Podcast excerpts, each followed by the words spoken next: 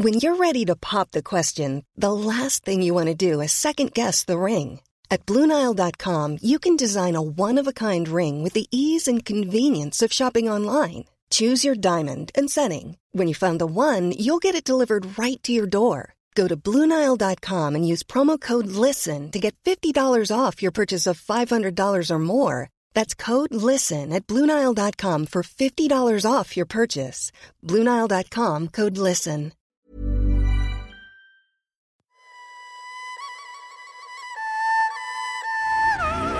Mes chers camarades, bien le bonjour. Bon, retour en Corée, une terre de légende où le mythe du royaume imaginaire de Go Choson se mélange avec l'histoire, bien réelle pour le coup, du royaume de Choson. C'est à cette époque médiévale que certains artistes coréens ont eu l'idée de raconter l'histoire de leur pays à travers des fables musicales qui font un peu penser à nos propres fables de La Fontaine avec des animaux qui parlent. La légende du jour est directement tirée d'un pansori.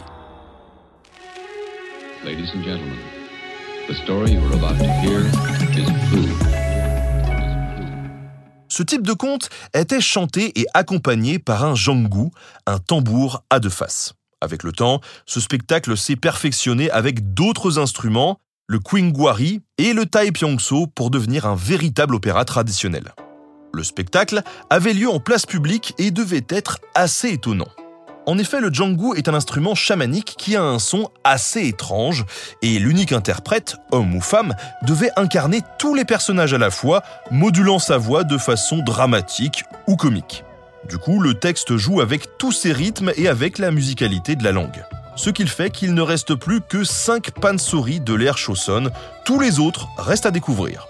Mais, par bonheur, celui que je vais vous raconter est clairement le plus drôle des cinq. Une grosse satire sociale, un peu comme nos fabliaux du Moyen Âge et autres fables de Jean de La Fontaine. Des animaux personnifiés incarnent la parodie. Le roi est un dragon qui se goinfre, son fonctionnaire lent et inefficace est une tortue, et le peuple, qui doit ruser pour survivre, est un lapin. Ce conte s'appelle Sugungjon, le conte du palais sous les mers. C'est là que vit le roi dragon de la mer du Sud, richissime et entouré d'un peuple de poissons, de calamars, de baleines et de homards. Mais il a deux défauts. Très naïf, il ne connaît rien au monde extérieur. Et très gourmand, il a tellement bu qu'il va mourir. Son médecin est formel, seul un foie de lapin peut lui sauver la vie. Mais ici-bas, personne ne sait ce qu'est un lapin. Et surtout, personne n'ose s'aventurer sur la terre ferme.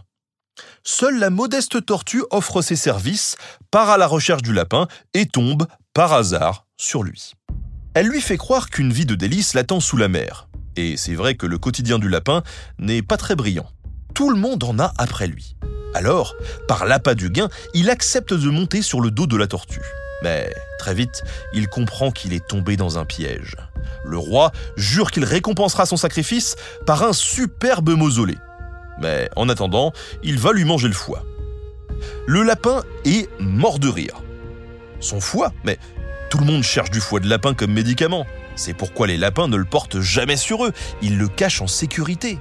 Il s'excuse alors pour le quiproquo et propose au roi de retourner à terre pour lui apporter son foie, car de toute façon, lui n'en a pas besoin.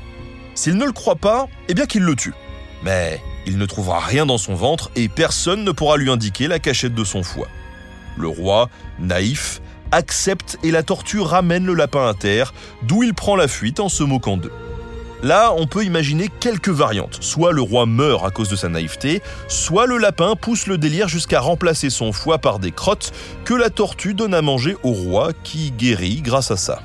Dans les deux cas, le peuple lapin, avare de son bien, reste libre mais admire un peu le courage de l'officier tortue qui, par fidélité pour un roi absent, est toujours bloqué dans des situations inconfortables. C'est tout un tableau social.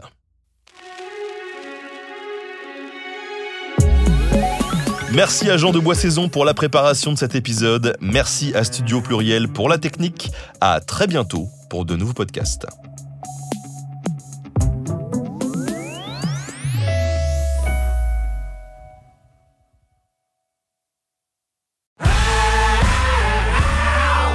Si vous avez aimé ce podcast, vous aimerez aussi mon autre podcast, Callisto, dans lequel je vous raconte des mythes et des légendes.